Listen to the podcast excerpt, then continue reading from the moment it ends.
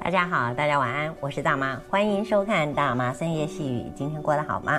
今天我们要继续的来念白先勇白老师的这一本《寂寞的十七岁》里面的郁清嫂的第二段。郁清嫂的第二段。我们中山小学的斜对面就是高声戏院，是唱贵戏的，算起来是我们桂林顶体面的一家了。角色好，行头新，十场戏倒有七八场是满的。我爸那时在外面打日本鬼，蛮有点名气。戏院里的老那个刘老板最爱拍我们马屁。我进了戏院，不但不要买票，刘老板还咧着一张银纸银牙，赶在我后面问我妈好，拿了瓜子又倒茶，我白看了戏不算。还很有的觉头，所以我放了学，天时早的话，常喊老曾到戏院里逛逛。回回去，反正我们都不说出来，所以总没有吃过我妈的排头。有时我还叫唐道义一起去，好像我做东一样，神气的了不得。我和他都爱看武戏，什么黄天霸啦，打着最起劲儿。文戏我们是不不要看的。男人家、女人家这么你扯我拉的，肉麻死了。我跟唐道义溜到后台去瞧那些戏子佬打扮，头上插起好长的野鸡毛，红的黑的颜料子直往脸上抹，好有意思。因为我从小就长得胖嘟嘟，像个粉团儿，那些戏子佬看见我就爱得要命。一窝蜂跑过来逗我玩，我最喜欢唱武生的云中义，好神奇的样子，一杆枪耍在手中，连不见分量似的舞起来，连人都看不见了。那个唱蛋饺的天辣椒如一珠，也蛮逗人喜欢，眉眼长得好翘。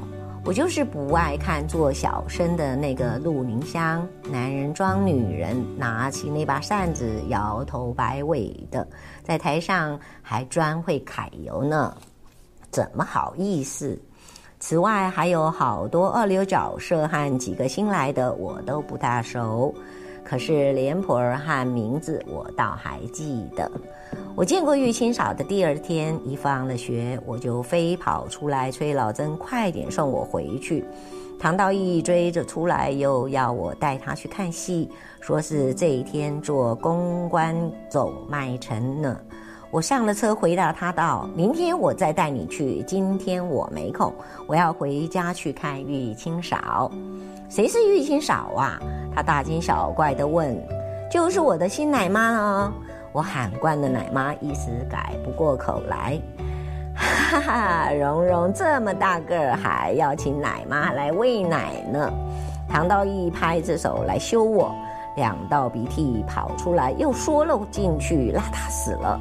我涨红了脸，骂了他几声打狗屁，连忙叫老曾拖车子走了。我一进了屋，就嚷着要找玉清嫂。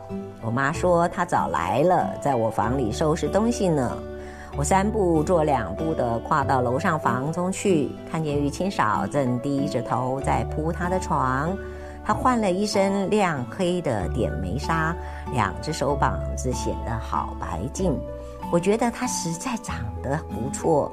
不过，她这种漂亮一点也不像我们家刚嫁出去那个丫头金蝉，一副妖娇、一副妖娆娇俏的样子。她一举一动总是那么文文静静的。大概年纪到底比金蝉大得多，不像金蝉那么整天疯疯癫癫的了。我轻手轻脚地走到他后面，大声喝了一下，吓得郁清嫂回过头来，直拍着胸口笑道：“我的少爷，你差点把我的魂都吓走了。”我笑得打叠，连忙吼向他身上，跟着他闹着玩。